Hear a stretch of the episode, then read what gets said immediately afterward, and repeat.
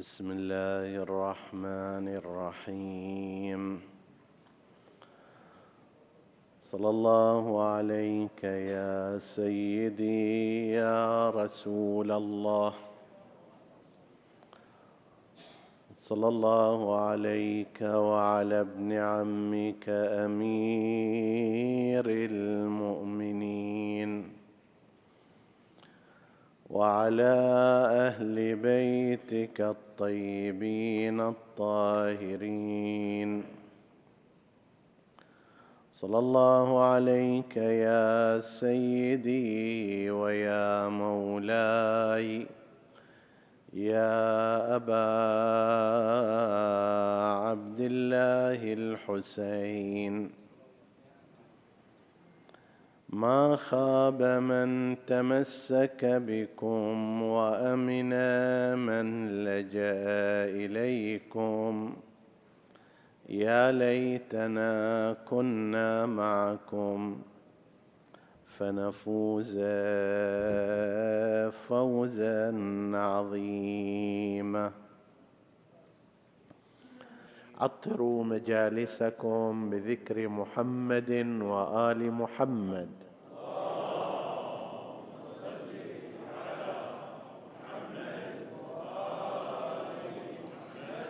اللهم صل على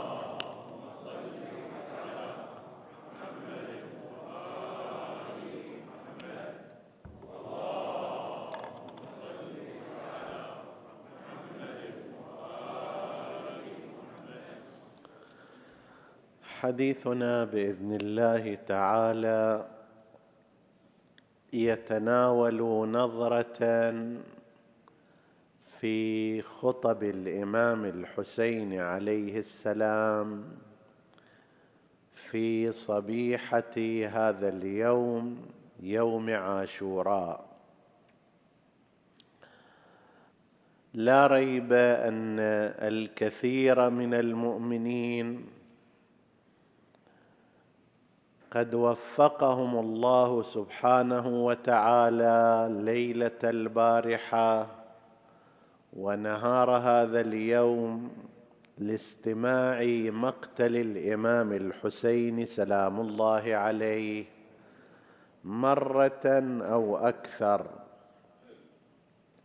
وهنيئا لهم وتقبل الله منهم العمل.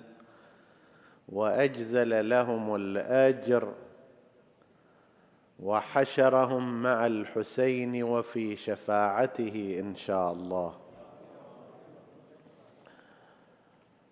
استمعوا بلا ريب إلى أن الحسين عليه السلام كان له في هذا اليوم خطبتان خطبهما في الصباح ولعل الموقع حيث أنه يتلى المصرع والمقتل بكامله فلا يتسع في الغالب الوقت لشرح مفردات وجهات المعنى والبلاغة في هذه الخطب. ولعل الكثير من المؤمنين يحفظونها لكنها مع ذلك تحتاج إلى شيء من النظر المجدد والشرح لها والإشارة إلى بعض معانيها.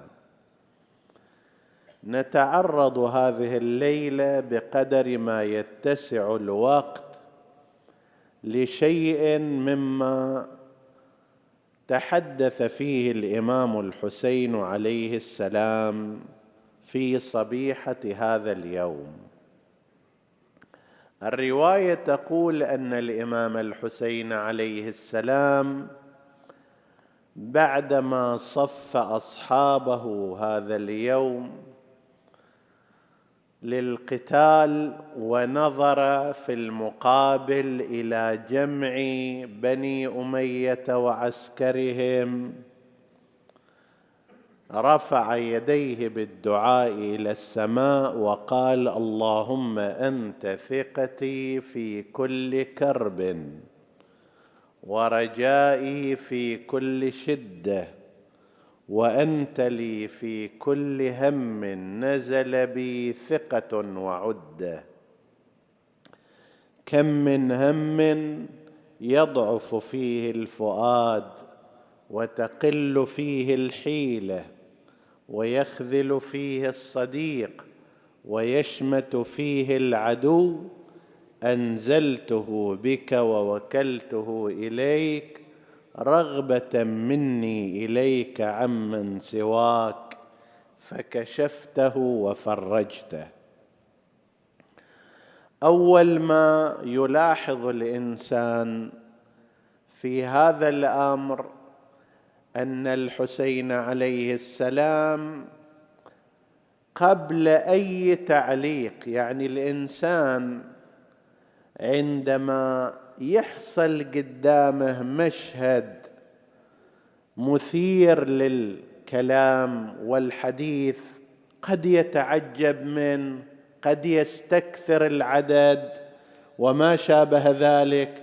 يقول كلاما قد لا يكون مناسبا. شقد هذول كثير راح يغلبونا مثلا. شنو نقدر نسوي إحنا إلى هالجموع الهائلة؟ لاحظوا أيها الأحباب أن ردود فعل الإنسان على الأشياء تكشف عن اعتقاداته. تصيبه مصيبة على سبيل المثال يتكلم بكلمة جازعة يتبين أكو في إيمانه نقص. هذا كان مكانا يقول إنا لله وإنا إليه راجعون. يصير عنده نجاح مبهر. على الفور يقول نعم هذا كله بفضل جهدي ونشاطي وذكائي. طيب آخر يأتي يقول هذا من فضل ربي. الفرق بين الشخصين الحدث واحد ولكن هذا شخص متكئ على نفسه فيما يزعم وذاك متوكل على الله سبحانه وتعالى. وانت وأنا نقدر أن نختبر أمورنا في الحياة بهذه الصورة في حال المصيبة أول كلام أول موقف شنو نقوله؟ في حالات النجاح في حالات التفوق في حالات الرزق ماذا نقول؟ في حالات حصول مشكلة من المشاكل بيننا وبين أناس. أي موقف نقف؟ الإمام الحسين عليه السلام يعلمنا في هذا هذا الجمع العظيم. ثلاثين ألف مو شيء قليل أيها الأحباب في ذلك الزمان. الآن تشوف مثلا ساحة كبيرة جدا فيها من الخيول والبغال والأسلحة كل واحد وياه. فيتضاعف المشهد في ذهن الإنسان. بين أن يجي يقول أنه شقد هذول كثيرين؟ ما راح نقدر ما راح نسوي. طيب صار هذا يعني في زمان رسول الله صلى الله عليه وآله لما قالوا إن قريش اتجهت إلى المدينة شقد عددهم كان ذاك الوقت؟ قالوا ألف. زين. بعض أصحاب النبي قال يا رسول الله هذه قريش ما عزت ما ذلت منذ عزت. هاي تغلبنا خلاص. طيب. فلم يرتضي النبي هذا الكلام ولم يقبله. ليش؟ مو محله مو وقته على أنه كلام غير صحيح. قريش كانت ذليلة. كما تشير إلى ذلك سيدتنا الزهراء عليه السلام تقول اذل خاسئين. بس هذا الكلام مو محله. الإمام عليه السلام يعلمنا هل جمع الهائل المتعطش ثلاثون الفا في ما هي من رواياتنا عن الإمام الباقر عليه السلام.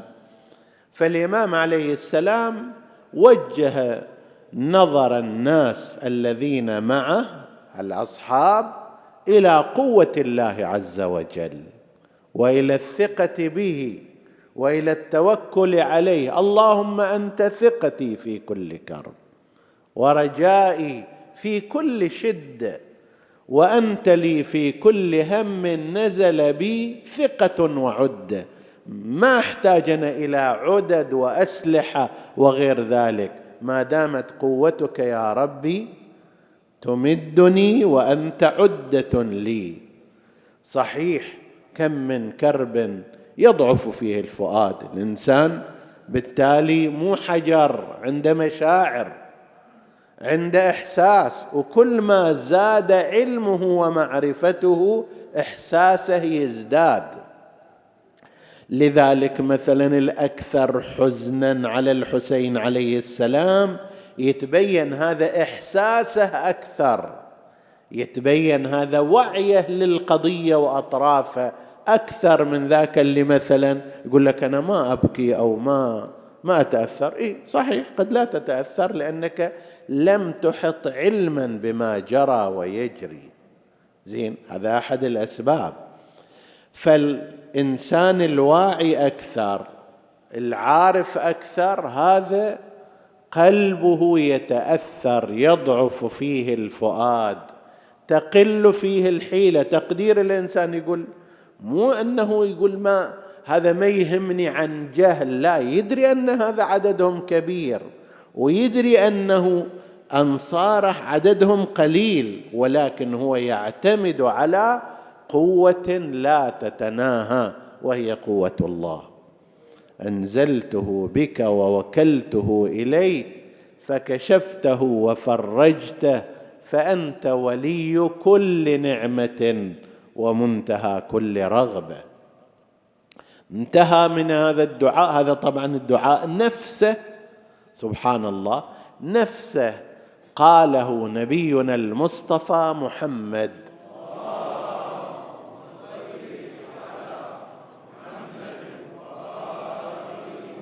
في معركة بدر لما رأى جموع الكفار يعادلون على الأقل ثلاث مرات بمقدار المسلمين قرأ هذا الدعاء. اللهم أنت ثقتي في كل كرب ورجائي في كل شدة وقد نقل ذلك الطبري وابن الأثير وغيرهما بعضه باختصار وبعضه بتفصيل.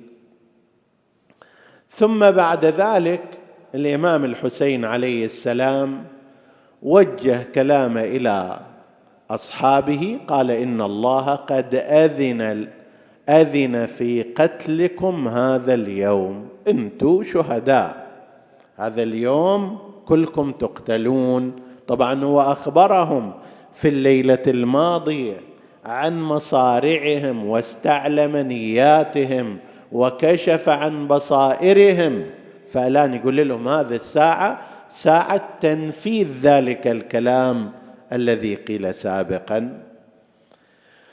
ثم تقرب قريبا باتجاه معسكر بني أمية بحيث يسمعه الطرفان. إحنا هنا لازم نفترض عدة افتراضات أنه كيف يسمع الإمام الحسين عليه السلام ذلك الجيش الكبير. إما أن نقول بأن الإمام الحسين عليه السلام رفع صوته بأقصى ما يستطيع وأن ذلك الجيش هدأ. الغالب أيضا أنه يصير لما يجي واحد ويريد أن يتكلم وهو ممن يستمع إليه الكل يحرص على أن يسمع كلامه. فالإمام الحسين ضمن الظروف ضمن ضمن الظروف الطبيعية أسمع هؤلاء وهؤلاء ما كان يريد أو أسمع أكثرهم لا سيما من كانوا في مقدمات ذلك الجيش. لأن ثلاثين ألف نحن نفترض أنه لو كان مثلا كل واحد يقف مع سلاحه وفرسه إذا كان فارسا وغير ذلك بمعدل مثلا متر واحد. هذا يعني يحتاجون إلى ثلاثين ألف متر مربع على الأقل وإذا كان خيول راح تزداد يزداد العدد إلى ستين ألف. طيب فإما أن نقول أن الحسين من جهة رفع صوته بأقصى ما يمكن وأن أولئك نظرا لأنهم كانوا يريدون أن يسمعوا ما الخبر ما القضية. طيب. أخفتوا أصواتهم وأصاخوا أسماعهم و أو أنه قسم منهم لا سيما من كان في المقدمة وهم عادة الأشخاص اللي عندهم جوانب قيادية أو عسكرية مهمة واللي هم عندهم قيادة الجيش. أو أن نقول كما احتمله بعضهم أن الحسين عليه السلام استعان بالقوة الغيبية في إسكات هذا الجمع وفي إيصال صوته يعني أن الإمام الحسين عليه السلام وهو عند الله عظيم وله صلاحية أن يستعمل الجانب الغيبي عندما يحتاج إليه في تبليغ رسالته. بعضهم يعبر عن هذا بالولاية التكوينية بعضهم يعبر عنه باستخدام المعجزة وهكذا. فإما نلجأ إلى الطريق الأول أو نلجأ إلى الطريق الثاني. ثم الإمام الحسين عليه السلام بدأ في خطبته تلك. قال أيها الناس اسمعوا قولي ولا تعجلوا حتى أعظكم بما هو حق لكم علي انت الكم حق علي عجيب. لهؤلاء الناس حق على الحسين؟ نعم هو حق الهداية. ما أخذ الله على العلماء من عهد أن يرشدوا الجهال أن يعرفوا الناس الطريق. العالم ما يقدر يقعد ببيته ويحتفظ بعلمه وينتهي الأمر. لا لازم يعلم.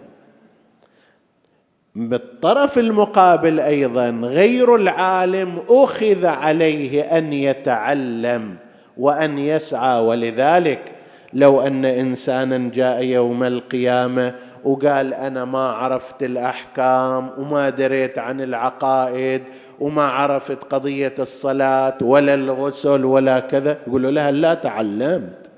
هذا جواب ابدا ما مقبول من عندك أنت تعاقب. لأنه كان بإمكانك أن تتعلم وهي مسؤوليتك في ذلك فلم تتعلم. في نفس الوقت أكو على العالم مسؤولية وهي أن يعلم. لو أن شخصا جاء إلى العالم وسأله مسألة في أمور الدين على وجه الخصوص يجب على العالم إذا كان عارفا بها يجب عليه أن يخبره بالحكم الشرعي. إرشاد الجاهل وتعليم غير العالم هذه مسؤولية العلماء. مو مطلوب منا أن يروح يطارد وراء الناس ولكن لو جاءه أحد وسأله وجب عليه أن يجيب إذا لم يكن هناك مانع من الموانع. فالإمام عليه السلام يقول انت لكم علي حق التعليم. أنا عالم وأنتم غير عالمين. فإلكم حق علي أعلمكم أعظكم أرشدكم أخرجكم من الجهل والظلمة إلى النور والوعي. حتى أعظكم بما هو حق لكم علي. وحتى أعتذر لكم أو إليكم من مقدمي عليكم. قسم من الناس يتصور أنه حتى أعتذر لكم. يعني أقول أنا آسف تأسفت تندمت على جيتي لكم لا ليس صحيحا هذا. هذا إشارة إلى ما ورد في القرآن الكريم.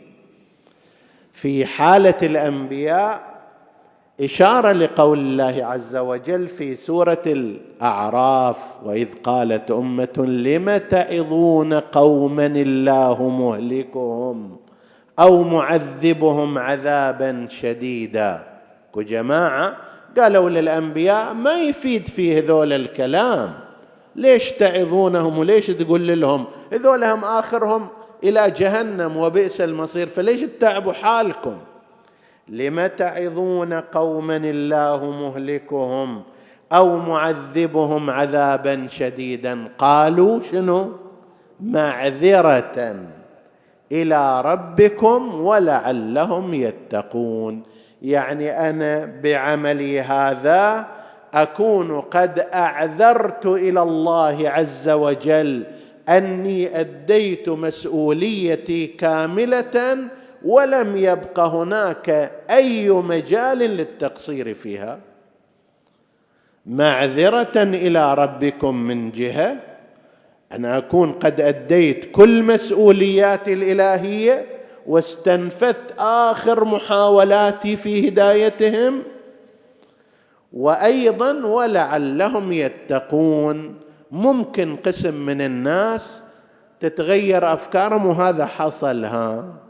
على الأقل ما ذكره المؤرخون كان هناك اثنان وثلاثون شخصا ممن تأثر بكلام الحسين عليه السلام مباشرة وقسم منهم انضموا إليه وأصبحوا شهداء في هذه المعركة في صف الحسين عليه السلام.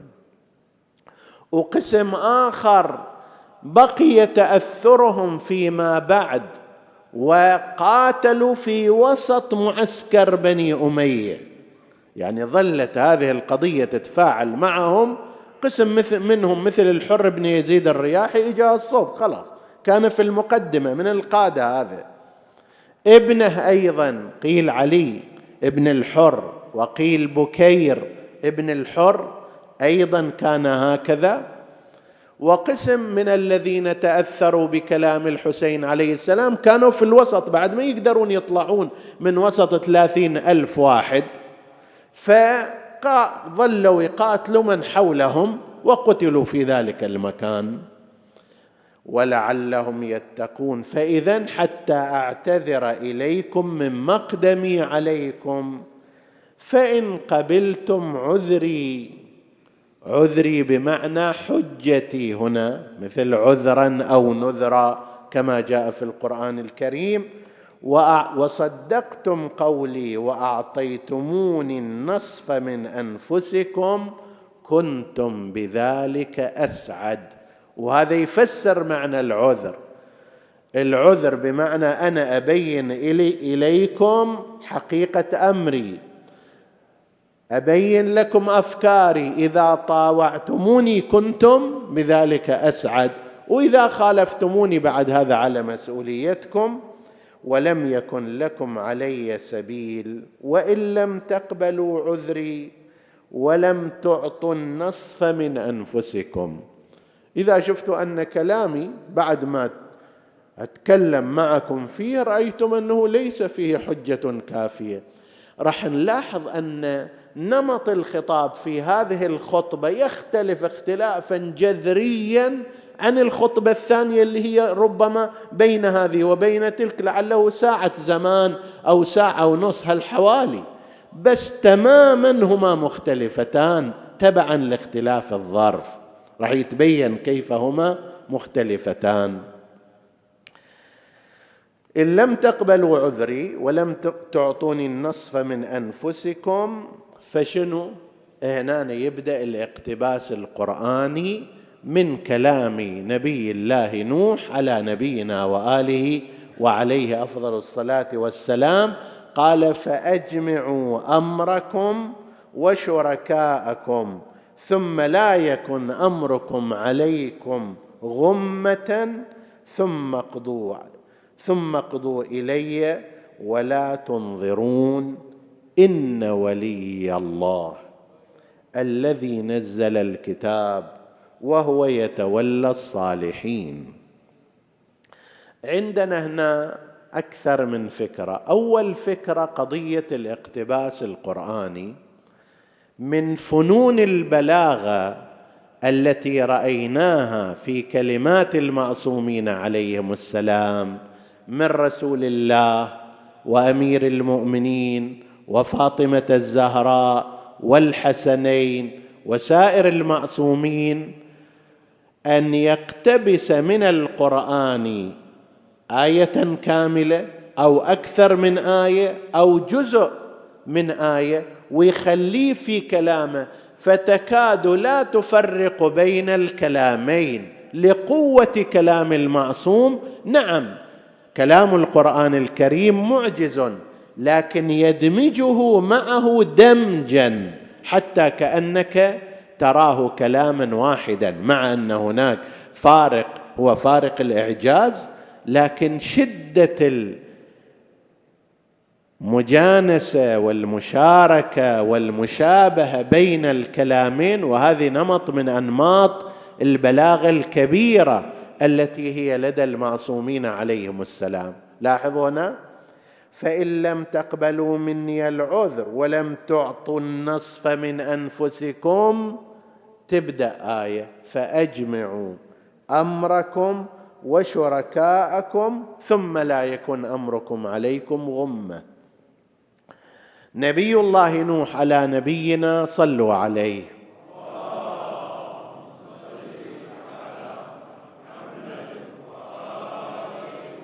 يتحدث عنه القرآن الكريم فيقول واتل عليهم نبأ قوم نبأ نوح إذ قال لقومه يا قوم إن كان كبر عليكم مقامي وتذكيري بآيات الله فأجمعوا أمركم وشركاءكم ثم لا يكن أمركم عليكم غمه هذا اقتباس من الإمام عليه السلام كلام نبي الله نوح مع قومه ضمنه هنا بشكل بليغ ودقيق. كمل هذه الآية جاب آية ثانية من سورة أخرى. إن ولي الله وهذا لسان حال نبينا محمد.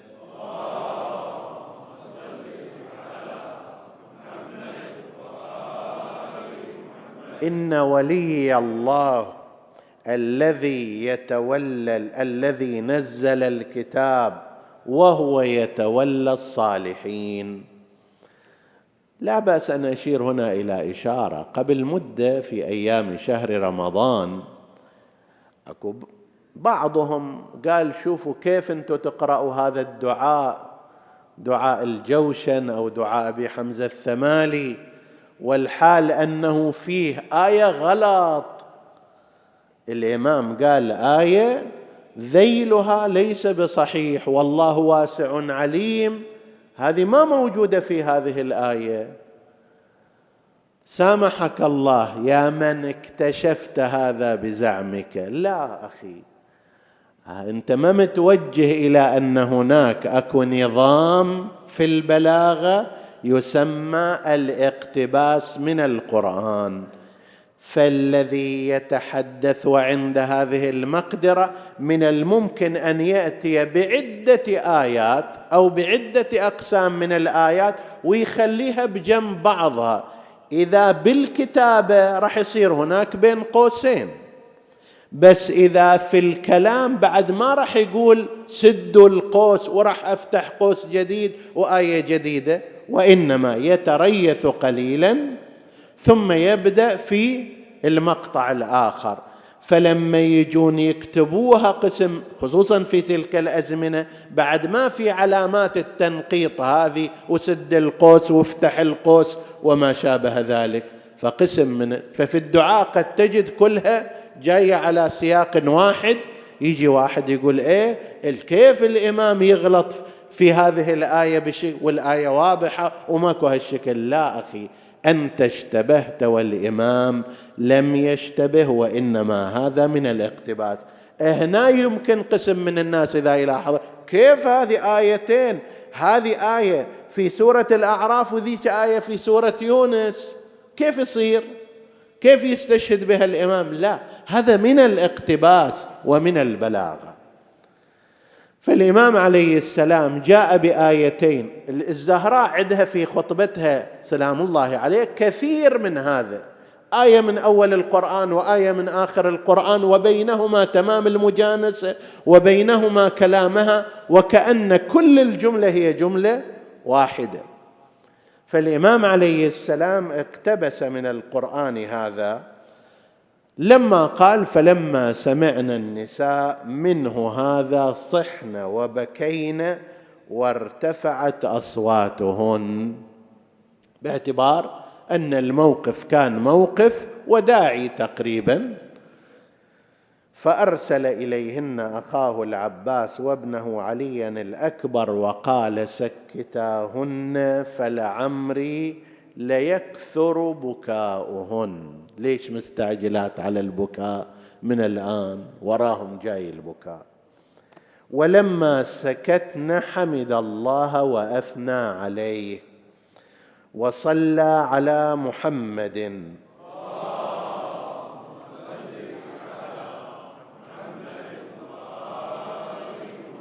وعلى الملائكة والأنبياء. وقال في ذلك ما لا يحصى ذكره ولم يسمع متكلم قبله ولا بعده أبلغ منه في منطقه. هذا كلام منه؟ كلام الراوي وينقله الطبري.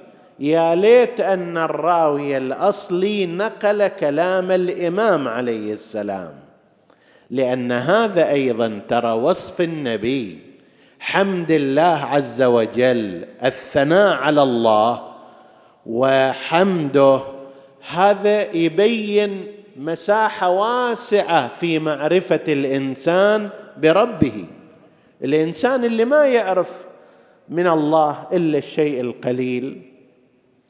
شايفين مثلا بعض أدعية التي تنقل من غير مدرسة أهل البيت. أدعية مختصرة باهتة. ليس فيها ذلك العمق. ليس فيها ذلك التعريف بالله. وتعال شوف مثلا دعاء الجوشن. دعاء الجوشن تدري شنو؟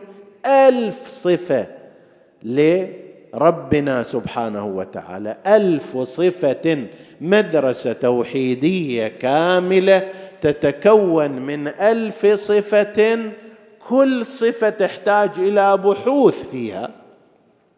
طيب هذا كلام المعصوم لأن هذا الكلام نابع من معرفة واسعة فيعطيك كلاما كثيرا بليغا.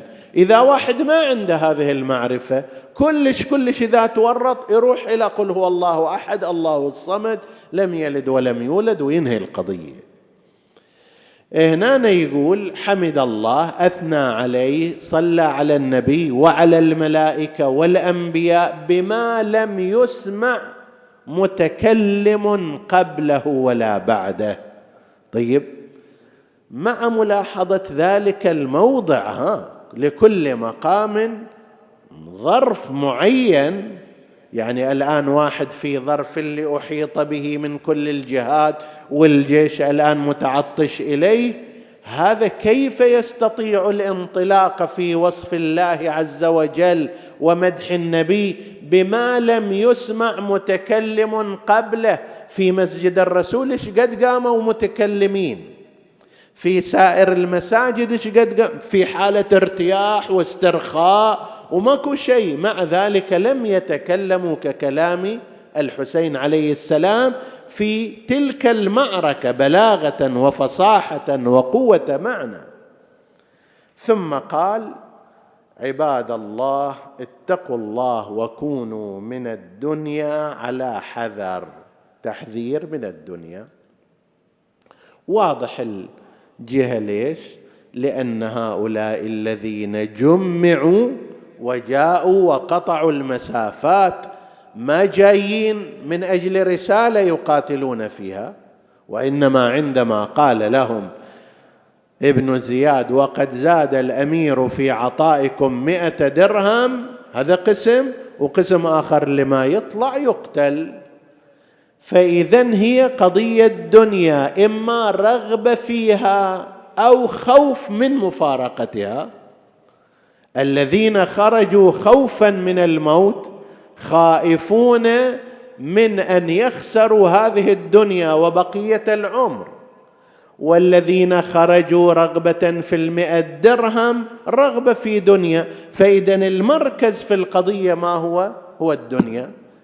يناسب أن يحذر الإمام الحسين عليه السلام من الدنيا فإن عباد الله اتقوا الله وكونوا من الدنيا على حذر فإن الدنيا لو بقيت على أحد أو بقي عليها أحد لكانت الأنبياء أحق بالبقاء وأولى بالرضا وأرضى بالقضاء غير أن الله خلق الدنيا للفناء فجديدها بال ونعيمها مضمحل وسرورها مكفهر والمنزل قلعة والمنزل تلعة والدار قلعة فتزودوا فإن خير الزاد التقوى. كل كل جملة من هذه تحتاج إليها شرح في قضية التشبيه من أين جاء.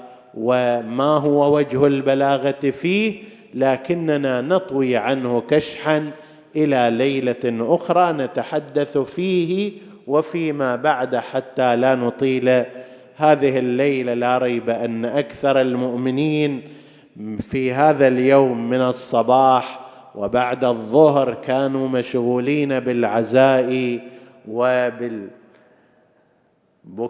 والرثاء والمشاركة فلا نطيل عليهم عليهم هذه الليلة وقد بلغنا إلى هذا المقدار.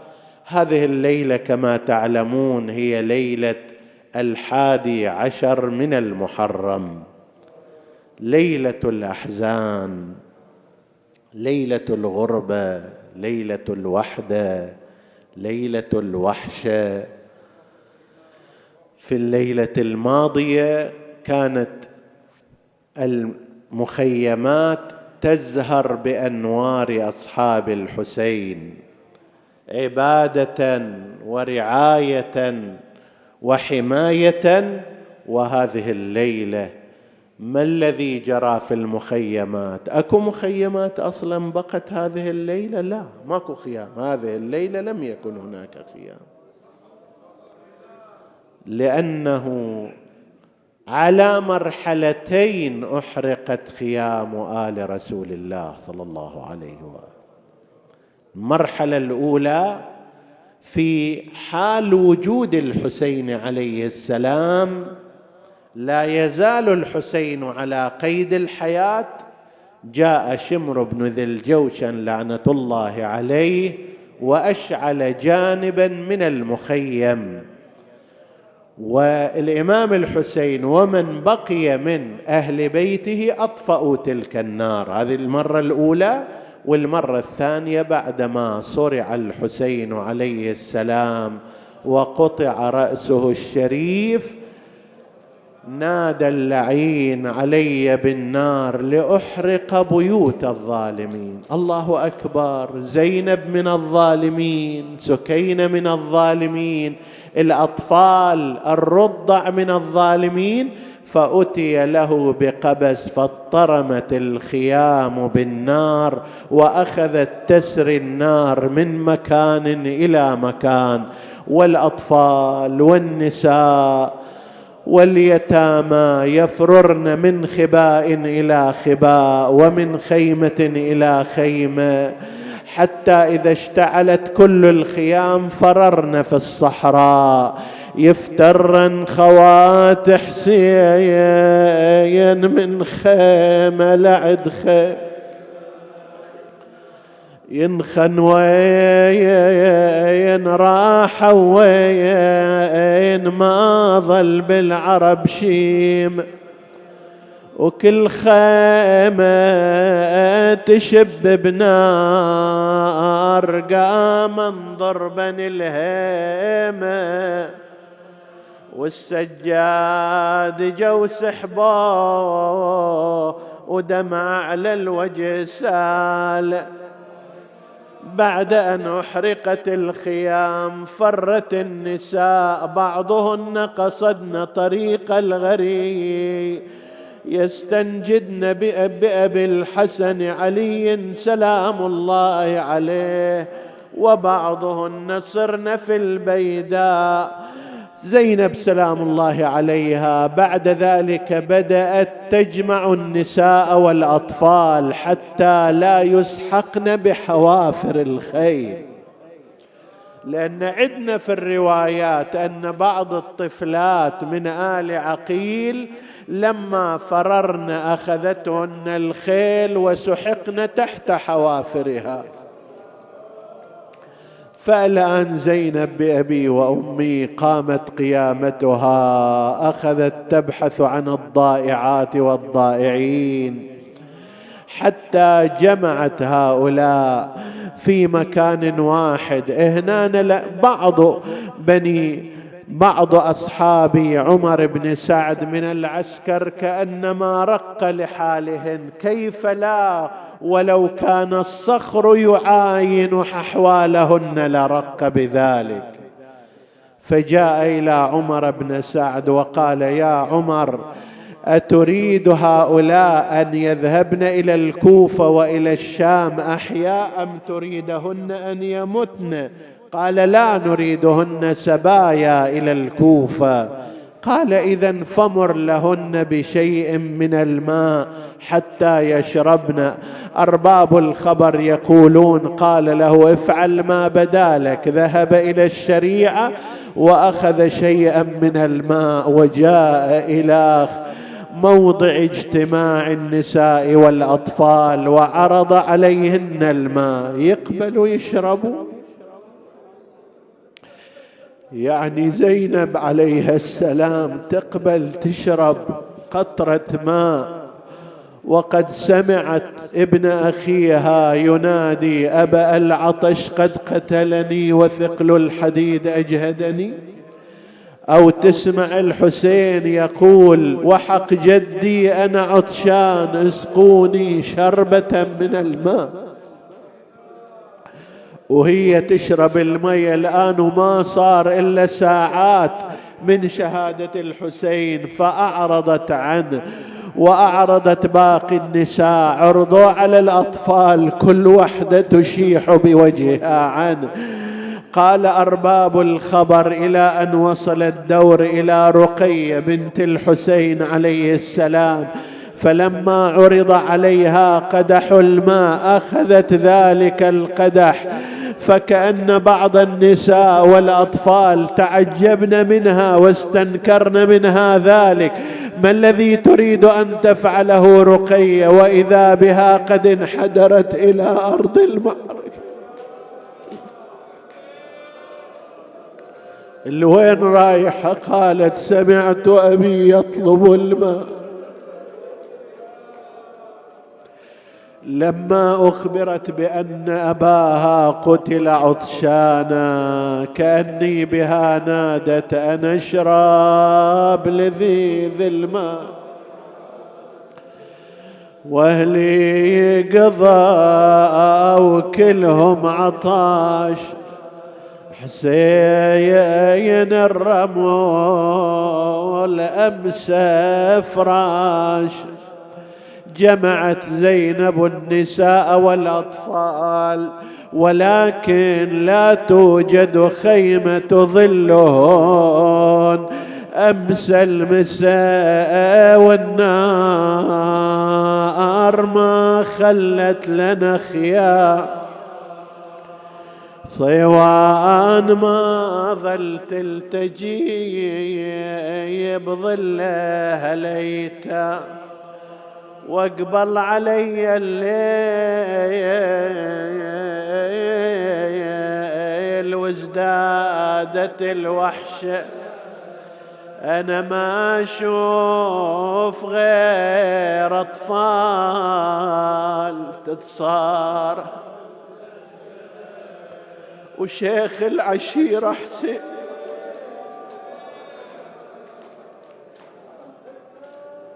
شيخ العشيرة حسين ما حد شال. مطروح وبكترة علي الأكبر وجسام. عباس عند البارحة يحوط الصواب. يامر ينهى وأخوته كلهم مسلحين والخيل مسروجة واهلها مستعدين يصغون للصايح ولا منهم جف النام. صبحيت وشبول الهواء أشم حولي وقوف ومسيت ما لقنا اعود ستار بالجفوف. ويا يتامى قلوبها طارت من الخوف. وين المعزة وين زهوة ذيك ليا؟ قالها علي السجاد يا عم شجاني. حالك وأنا ما أقدر اتحرك من مكان. صاحت يا نور العين عتبي على زمان. اللي علي الكرار أبوها شلون تنظام؟ هذه زينب ومن قبل كانت بفنا دارها تحط الرحال. نسألك اللهم وندعوك باسمك العظيم الأعظم الأعز الأجل الأكرم. يا الله اغفر لنا ذنوبنا كفر عنا سيئاتنا آمنا في أوطاننا. لا تسلط علينا من لا يخافك ولا يرحمنا. ولا تفرق بيننا وبين محمد وآله طرفة عين. احفظ اللهم إخواني الحاضرين والسامعين فردا فردا واقض حوائجهم. اشف اللهم مرضاهم لا سيما المرضى المنظورين. اللهم اشفهم بشفائك وداوهم بدوائك وعافهم من بلائك. بمحمد وآله أوليائك وتقبل اللهم عمل المؤسسين بأحسن القبول إلى أرواح موتاهم وموتى السامعين. نهدي ثواب الفاتحة تسبقها الصلوات.